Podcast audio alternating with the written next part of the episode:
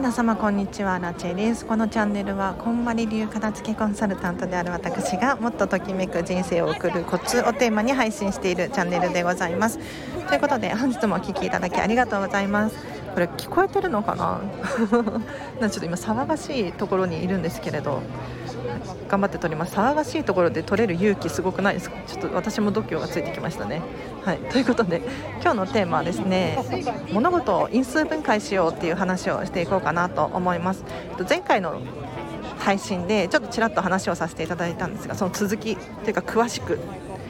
話をしていきたいんですけれどどういうことなのかっていうと結構人って大きなくくりで物事を見てしまいがちかなと思うんですね。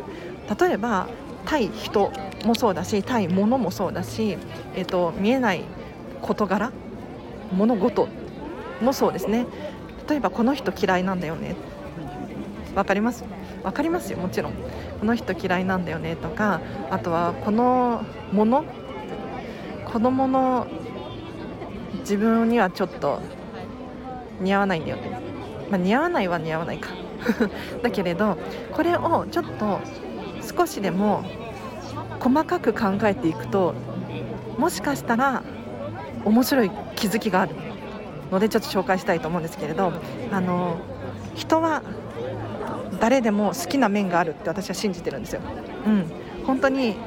世の中はいい人しかいないって思っていてどういうことかっていうと必ずなんかちょっとこの人相性悪いなって思ったとしても絶対にいい面があるんですね。例えば、えーと、皆さん職場の上司とかで 嫌な嫌嫌だなとかって思う人がいるとするじゃないですか。でもよく考えてほしいんですよ。それって職場での出来事ですよね。職場での出来事であってその上司、まあ、部下でもいいですけれど、えー、がお家でどんな人なのかっていうのはわからないんですよ。本当に。で一緒にお出かけしたことがあるのかとかプライベートの話をしたことがあるかとか わからないですよね。にもかかわらず職場で働いてる様子だけを見てこの人はちょっと好きじゃないわとかって本当に皆さん考えてしまいがちなんですよね。そうではなくってこの人も子供がいるしお家ではいいパパママなのかもしれないっていうふうに思うとそれだけでちょっと心が軽くなりませんか？本当に誰でもいい面はあるんですよ。なのでこれは物もそうですね。例えば文房具ホチキス。ホチキスにときめく人いるかもしれないんですけど、えーと、基本的に消耗品とか そんなに思い出がないしなんだろうなくなっても、まあ、それが当たり前だしってなってくるとそんなに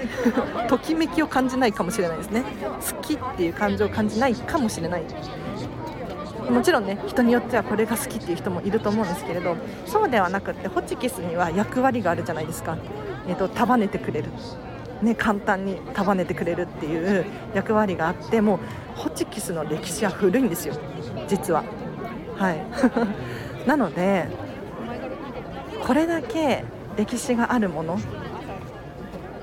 誰からにも求められているものなんですよ。だからめちゃめちゃいい面がありそうじゃないですか。どう考えても便利だしそれがなかったら困る人が続出するんですよ。って考えると見た目はそんなにときめかないかもしれないしなんだろう何だったら消耗品だからすぐにね買い替えちゃうみたいな人もいるかもしれないんですがそうその部分を見るのではなくってもうもっと因数分解して色が好きとか持ち持ち心地がいいとか使い勝手がいいとかなんだろう 思い出のまるとか誰かに買ってもらったとかね、うん、よくよく、えっと、1個ずつを因数分解することによって何かしらいい面があって絶対自分の好きなポイントがありますなのでちょっと自分にとって苦手なものとか好きじゃないものに出会った時に因数分解して考えると何か気づきがあって面白いですよ。はいでときめかないものを、ね、手放そうとかってこんまり流こんまりさん的には言ってますけどあのそれはもう本当に価値観なんですよ。人それぞれの価値観。でものにはもう本当に一つずつ役割があるので例えば自分に似合わないなお洋服があるとすったらその似合わないっていうことを教えてくれる役割っていうのがあるんですよ。でここにはときめきですよね、まあ、本当教えてくれてありがとう、うん、なのでぜひね一つ一つこう分解して考えてみるとなんかずっと嫌だ嫌だ嫌だって思ってたかもしれないんだけれどそうじゃなくっていい面も見えてくるはず。というかいい面を探した方がいいです。というのも人ってなんかわからないけどダメなところ探しがちなんですよ。お片付けをするときにこれこんまりメソッド的にはときめくものから探していくんですね。好きなものから残していく積極的に。でどうしてなのかっていうとあのネガティブなことを考えてしまうと思考がどんどんネガティブになっていく、うん、このもの壊れてるからいらない。この これ似合わないから好きじゃない。ぽいぽい。うん。あとはもっといらないものないかな。どこかに不要品はないかなってどんどんいらないものいらないものっていうので目を光らしてあの排除しようとしてしまうんですよね。でもそれってどうですかね？それが心地よいっていうふうに思う人もいるかもしれないんですけれどやっぱり自分にとって何がときめきで何が好きで何と一緒に暮らしたいのか楽しいものばかりをに目をつけ目を向けていくとあの世界が変わって見えるなって本当に私は思います。お片付けこんまりメソッドでお片付けを終えて私は世界が変わりました。なんかあの恋をしてるみたいな感じ。もうね外歩いててもなんて素晴らしい日なんだろう。雨が降っててもなんて素敵なんだろう。これが見えるようになってくるんですよね。なのでぜひ皆さんいい面をとにかく探してみてください。はい。本当になんかなんだろうな嫌いな物事であってもまあ、ここは確かに理解できるなとか。あると思うんですよね。でもその方が生きるの楽じゃないですか。なんかもう嫌いイライラみたいな。もったいないと思うのでちょっとね、えっと、参考にしてみてください。では以上です。お知らせがあります。5月の4日の11時から15時3時ですね。こんまり流片付けコンサルタントが運営しているオンラインサロン無料の Facebook のコミュニティがあるんですがそちらでアラチェがオーナーの片付け部屋を開催いたします。はい。